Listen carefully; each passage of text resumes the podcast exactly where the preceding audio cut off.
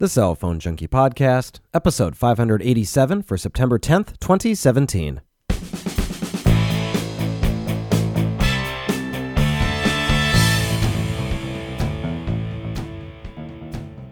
U.S. operators join forces on a universal authentication solution. T Mobile starts giving away Netflix and last minute predictions about the new iPhones. My name is Mickey Papillon. And I'm Joey Kappas. Brought to you each week by the Cell Phone Junkie podcast application, available now for Android, iOS, and Windows Phone 8 for $1.99.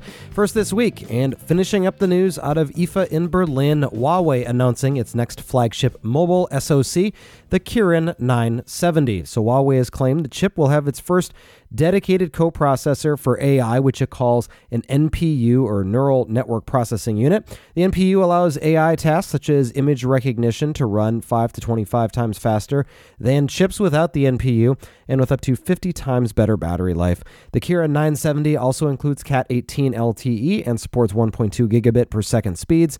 It has eight CPU cores, four A73 at 2.4 gigahertz and for A53 at 1.8 gigahertz, plus 12 GPU cores dual ISP based on the 10 nanometer process, high energy efficiency with that.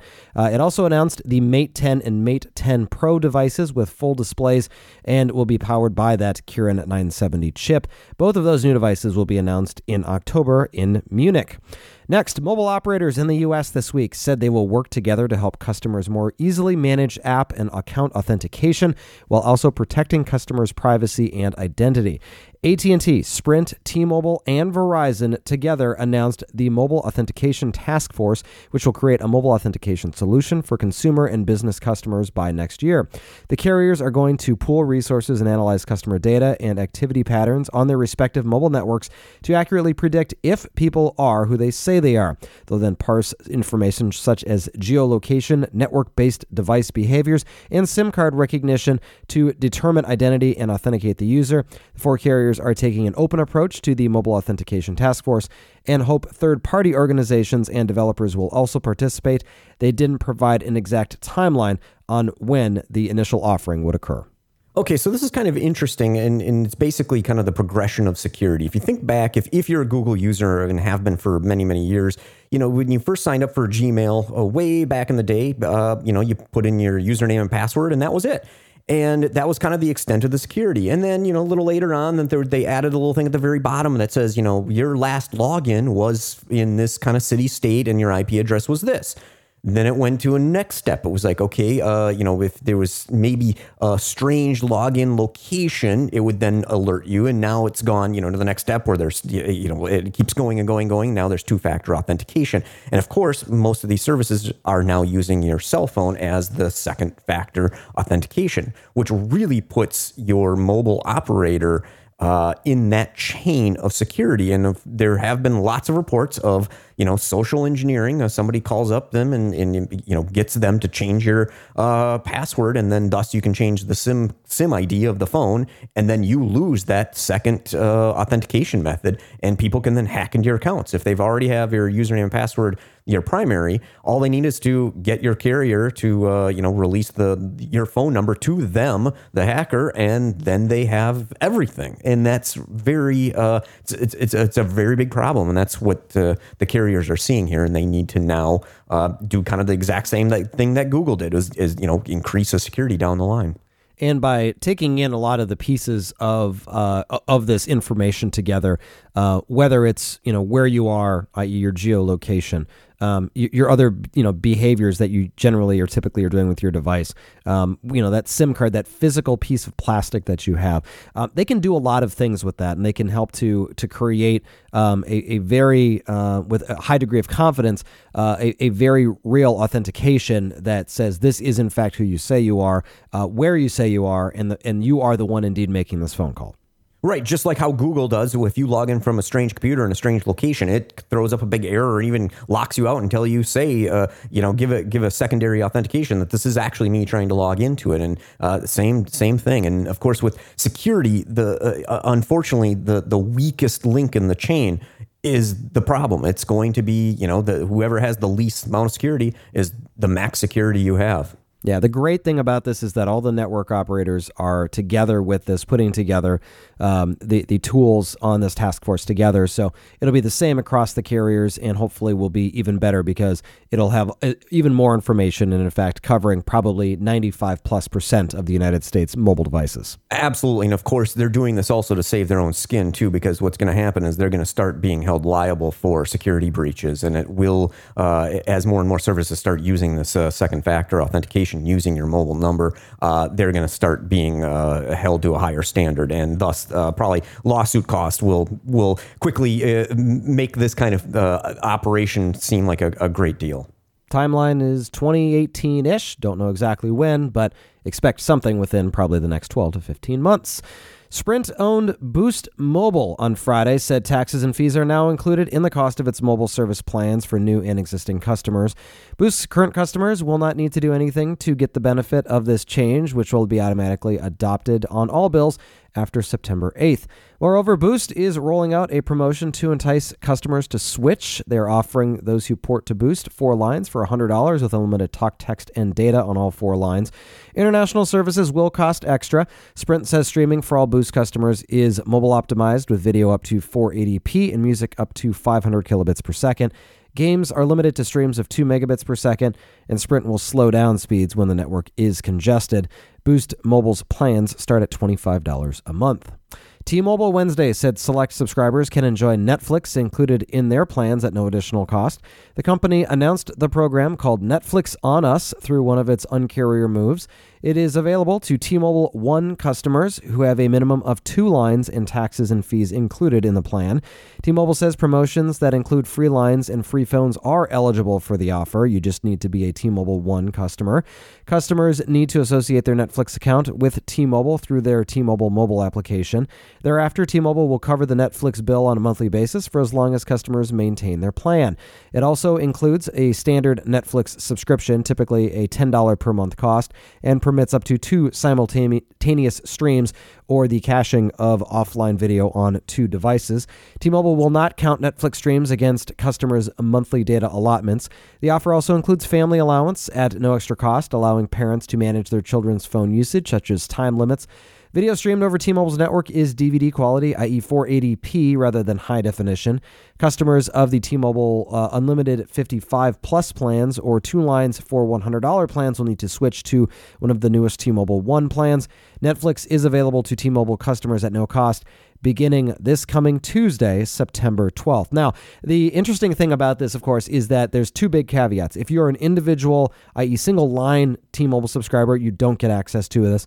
And if you are on one of their older plans with a specific amount of data, uh, with the data stash uh, plan, you are no, you are not eligible for this either. These, this is T Mobile One customers with more than, or two lines or more on that account. So this is going to only apply to a certain swath of people. Um, I seriously thought about this, but then at the same time thought, you know, I have four lines uh, right now for effectively $100 a month. I don't only want, I don't want to go down to two lines for that same $100. It just didn't make sense to me.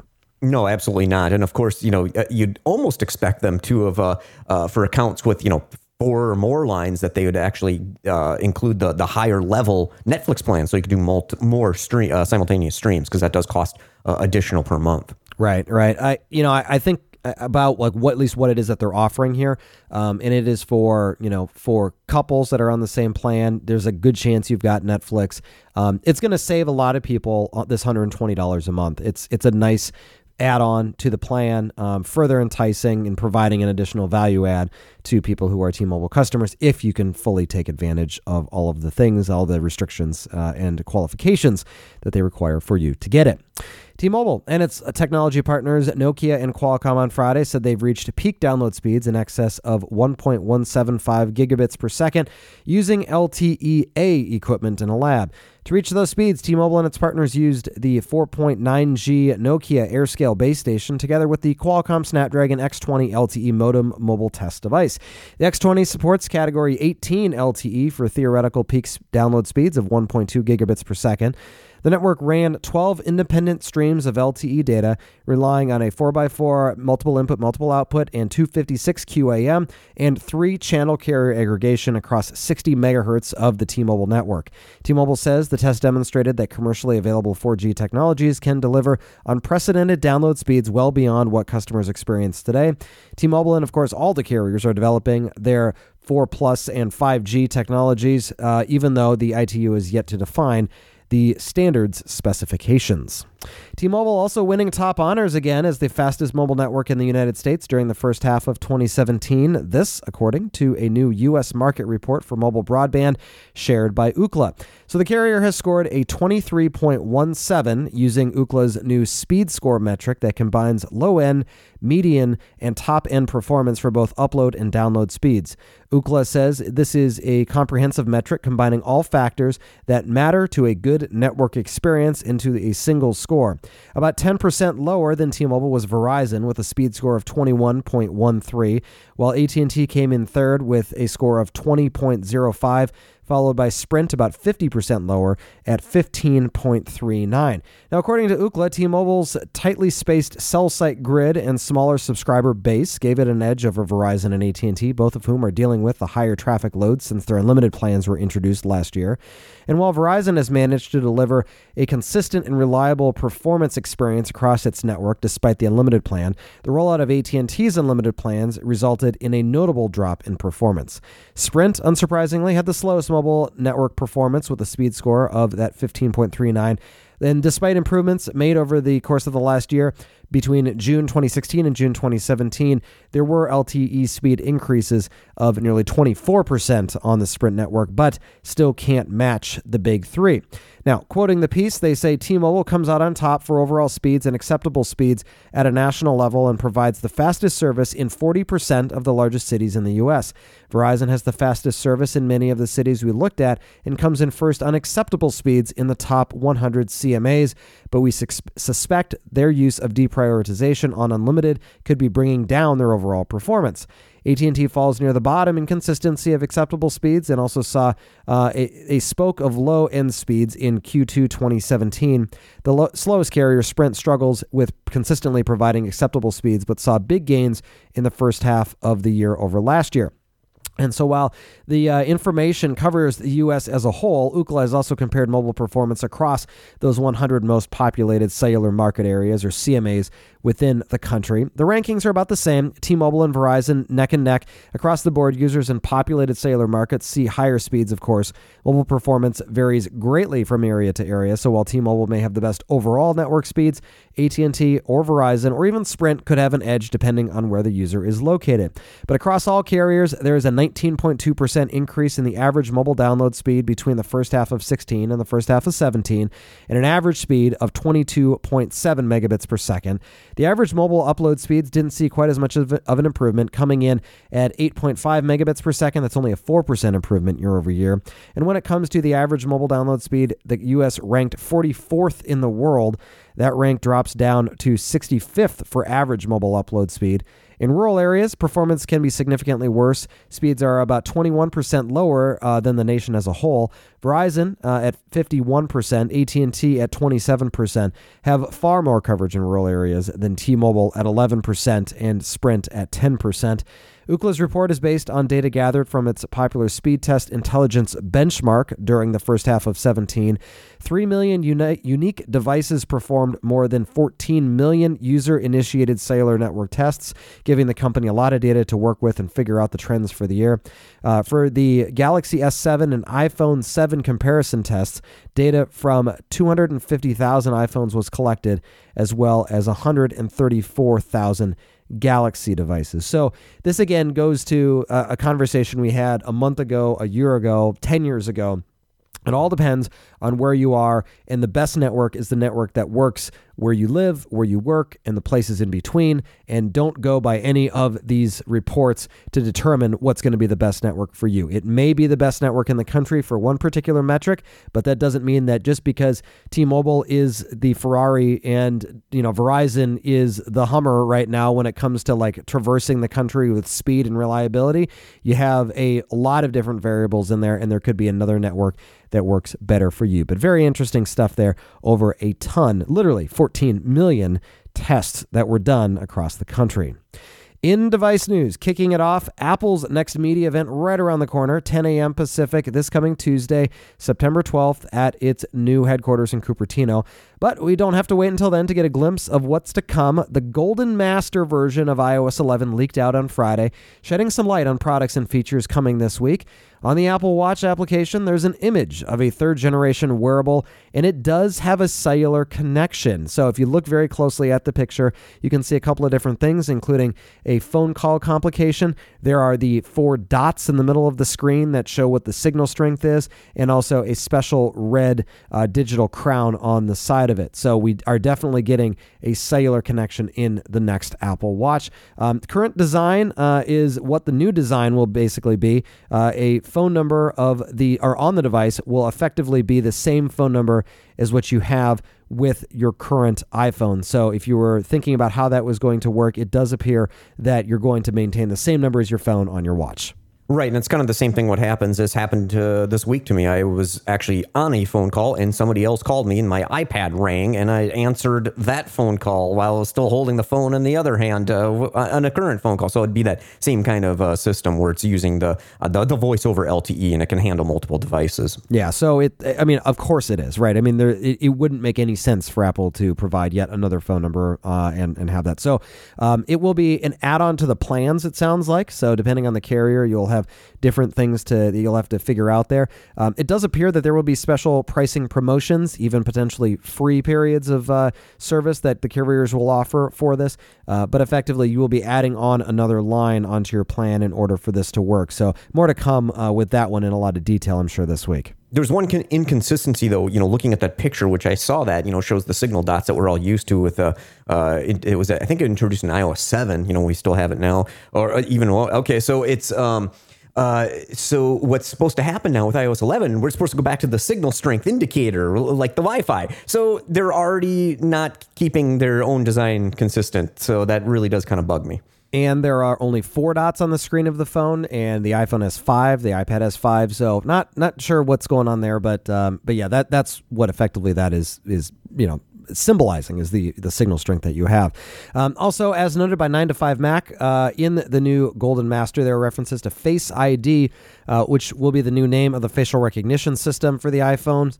Um, it there are images that feature the design of the new iPhone, slim bezels, and indeed the notch at the top of the device for the camera. Um, the display of the device uh, separates out uh, where the signal strength bars are, which now, as you point out, change from the dots to the bars um, to the time, which gets separated off on one side. Uh, there's new animation for uh, when some data is loading. There's a lot of new stuff that's changing with this. Um, the display itself will also feature True Tone, much like the iPad Pro, um, something that we had been uh, talking about in the past as a previous rumor. Now, two iPhone 8 uh, screenshots were buried within the update, and they gave us a look at the new navigation bar um, which will replace the home button with a lot of gestures. Pulling upwards on the bar brings up the home screen, and a longer pull brings up the app switcher. There's also hints that an elongated sleep uh, and sleep wake button, now called the side button, will activate activate Siri and bring up Apple Pay cards and passes.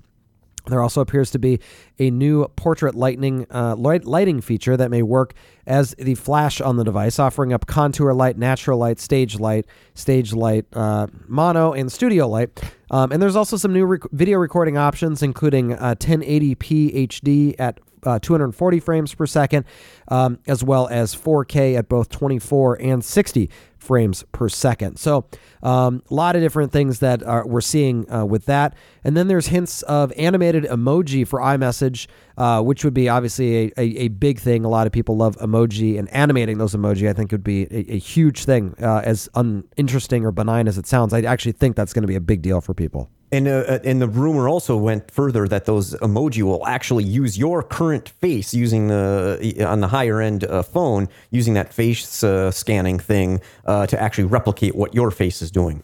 Yeah. It, okay. So kind of an interesting, uh, you know, you, you bring in stuff that you're actually happening in real life and, and, and do that. So uh, there's also references to AirPods 1.2 or 1.2, which would potentially be a revised version of the new Bluetooth headphones. Uh, also on the hardware side, we now think we know the names. Um, three new phones are called out in the software: the iPhone 8, so no 7s, uh, iPhone 8 Plus and then iPhone 10 or iPhone X uh, is what it's uh, called out as. Now, um, you know, I, have been hearing and reading a lot of it, and every time I read it, I read iPhone X. Um, but then it reminds me back to, you know, we had Mac OS 10. It wasn't Mac OS X. And so I think, um, depending on what they decide to do, it might be just known as the iPhone 10, but it'll show as iPhone X. The 8 and 8 Plus would be the lower tier LCD phones, and that iPhone 10 would be the anticipated bezel-less OLED model. Um, certainly not 100% on any of these, but it is uh, th- this you know software is the best indicator and confidence is very high that all of this information is correct. So more to come here in uh, just about 48 hours on Tuesday. Right, and you know new Apple TV and some other things are also rumored, so it should be uh, an interesting event. And it's a you know a lot of eyes are on Apple. I've I I mean people I've heard, I see on the news, uh, people are waiting for this new phone. They've been waiting for it actually for a couple of years now because this this this device that's now really been taking shape with all the rumors has actually been rumored now for two to three years. This device has been floating out there. And I, I, I, you know, kind of rewinding the tape here and thinking about what uh, we've heard. This has been a long time in the making, and I think it's. Uh, I start to wonder: Well, do the rumors form the device, or was the device actually kind of in existence, and the rumors were were following that device that was kind of floating out there? I kind of wonder how, how, how it came to be, but it's it's interesting. We're now finally at this point. So eh, you know, I obviously we follow this stuff very closely, and I and I agree with you that this is all over, uh, you know, the news just because there's so many people that have iPhones. In fact, um, I'm a Washington Post subscriber. Front page of the business section. Uh, the iPhone is 10. Where does Apple go from here? Is the story, um, and it actually goes through you know quite a bit of detail about what's gone on with Apple over you know the time since Tim Cook has taken over it, and uh, you know they also provide some insight into what's expected. Of course, talking about a premium handset for the 10th edition, uh, something that's got glass on the front and the back. Uh, you know, a different display technology, wireless charging, all of those things. So, um, yeah, they basically say three different models: premium model, 10th anniversary, wireless charging, incompatible with AI or augmented reality, that is, applications. So, um, you know, there's you know, even in the most mainstream of publications, they're still talking about this stuff.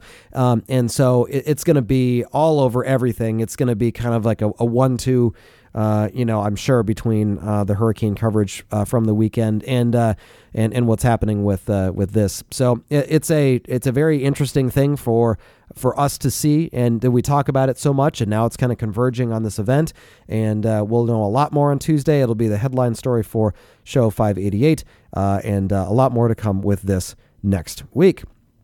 On the software side, Netflix recently adding the Galaxy Note 8, Xperia XZ1, and the LG V30 to its list uh, of those available to play high definition video in HDR. The only other handsets capable of Netflix HDR are the LG G6 and the Xperia XZ Premium, uh, which have the needed HDR displays. In order to view HDR content on the handsets, owners have to subscribe to the $12 premium Netflix plan, streaming on four screens and Ultra HD resolution.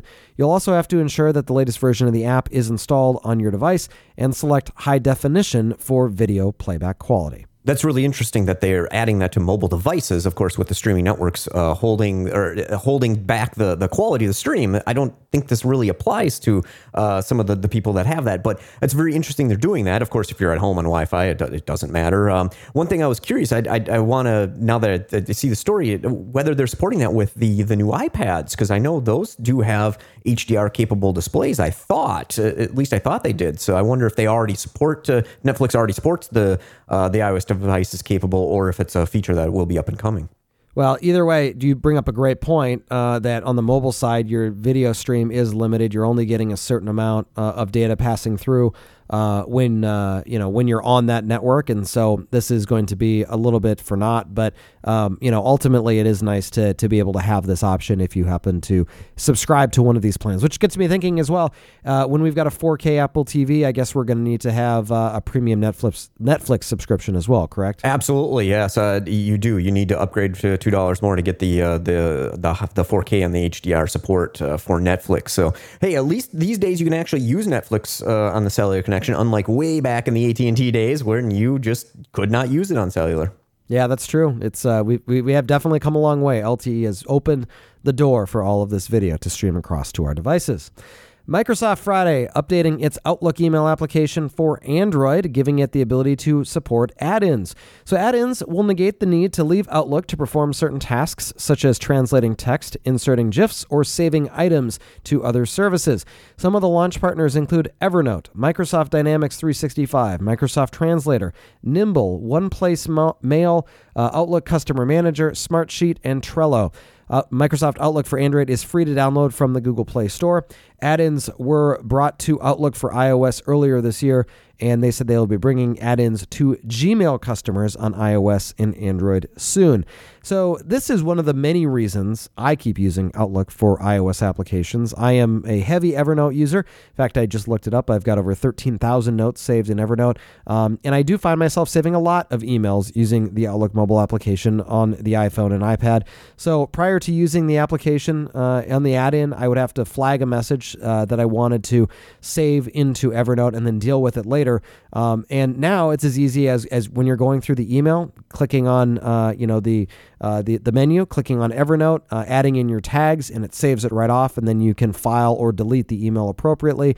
I use this at least a couple of times a day, I would say. So uh, if you're an Evernote user and an Android user, uh, check out Outlook if you haven't yet, and uh, check out just how great it is to be able to save messages off. It beats the heck out of emailing and, and uh, you know, an email to yourself and then having to strip out some of the headers and all that stuff. Right. I need to uh, set that up still. I kind of forgot about that Evernote plugin when I, because yeah, I've been kind of using the Outlook app, uh, not fully yet, but uh, I've been using it more and more. But I, I, I, keep forgetting it has all those crazy plugins that really uh, integrate a lot of these uh, third party services in. Yep, you can do, uh, I think, Wunderlist as well if you happen to be looking for a to do list application uh, that is outside of Outlook. So, some interesting stuff uh, to be able to do that with the new Outlook for Android. Google this week expanding Google Trips, Google Flights, and Google Destinations to a larger audience with new languages and availability. Google Destinations is now available in 14 new languages, including Bulgarian, Croatian, Czech, Japanese, Russian, and Slovenian, among others. Google Flights is now searchable in 16 additional countries and languages across much of Europe, and Google Trips is now available on Android and iOS in six new languages, including French, German, Italian, Portuguese, Spanish, and Japanese. Google hopes the expanded availability of these travel tools will help people plan their international trips. The mobile apps are free to download from the Google Play Store and iTunes App Store. And Zelle on Friday said its mobile peer to peer payment application will reach the Google Play Store and iTunes App Store on Tuesday, September 12th, following four months of testing. Zelle is supported by more than 30 of the nation's largest banks for sending funds from one person to another. It competes with other uh, P2P payment services such as Venmo and Square Cash. Uh, the difference is the speed of the service. Most services today require a day or two for funds to actually transfer between accounts.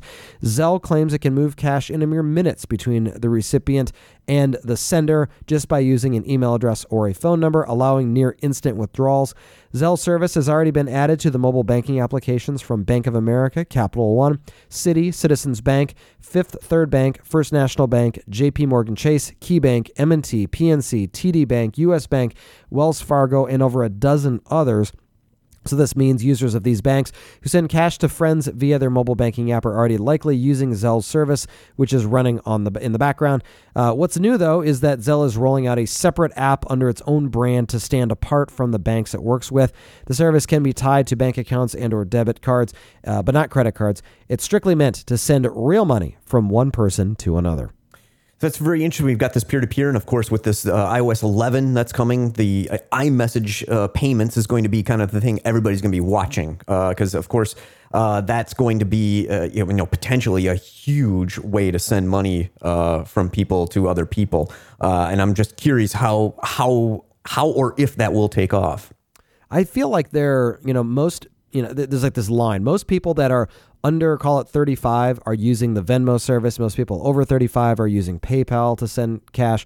Um, and so this, because of its, let's say, interoperability and lack of a separate service, uh, you can just basically tie it into your bank account, and it's already probably running on, you know, with your bank. There's going to be a much higher level of confidence uh, in the security of a program like this, and so I, I see it being slow because to take off, but in the long run, probably very positive. Um, you know, the the Apple Pay thing, though, I mean, that's going to be just because of the ease of it to be able to send money from one person to another. I mean, I I never add credit cards to applications that I have money loaded on anymore. I just use Apple Pay because it's so easy and convenient. So if someone were, if Joe, if you said I need ten bucks, I would send you ten bucks over Apple Pay before I think about using anything else, just because of how quick that is. So definitely some, uh, you know, going to be some competition in this money sending world, uh, as it always is. The world turns around cash, right? It does. It sure does. So I looked up uh, HDR Sport on iOS devices. There's rumors that it's going to be uh, with this fall here with the new iPhone coming out. Uh, and according to Netflix, there's a few set top devices that support HDR, uh, but not uh, any iOS devices yet, and just the, the handful of Android devices you just mentioned. So uh, that that that's probably forthcoming. Forthcoming indeed, as we talk more about the future of the quality of video, uh, you guarantee, almost guarantee that Apple will have it in future devices. Well, no questions or comments this week, uh, but we'd love to hear from you. If you have anything you'd like to say to us, send us email to questions at thecellphonejunkie.com or give us a call, 650 999 0524, and we'll get whatever you have to say on a future show. Joey, thank you very much, as always, for your time. We'll talk to you later. Thanks for listening. For more information about the stories you've just heard, visit us at thecellphonejunkie.com.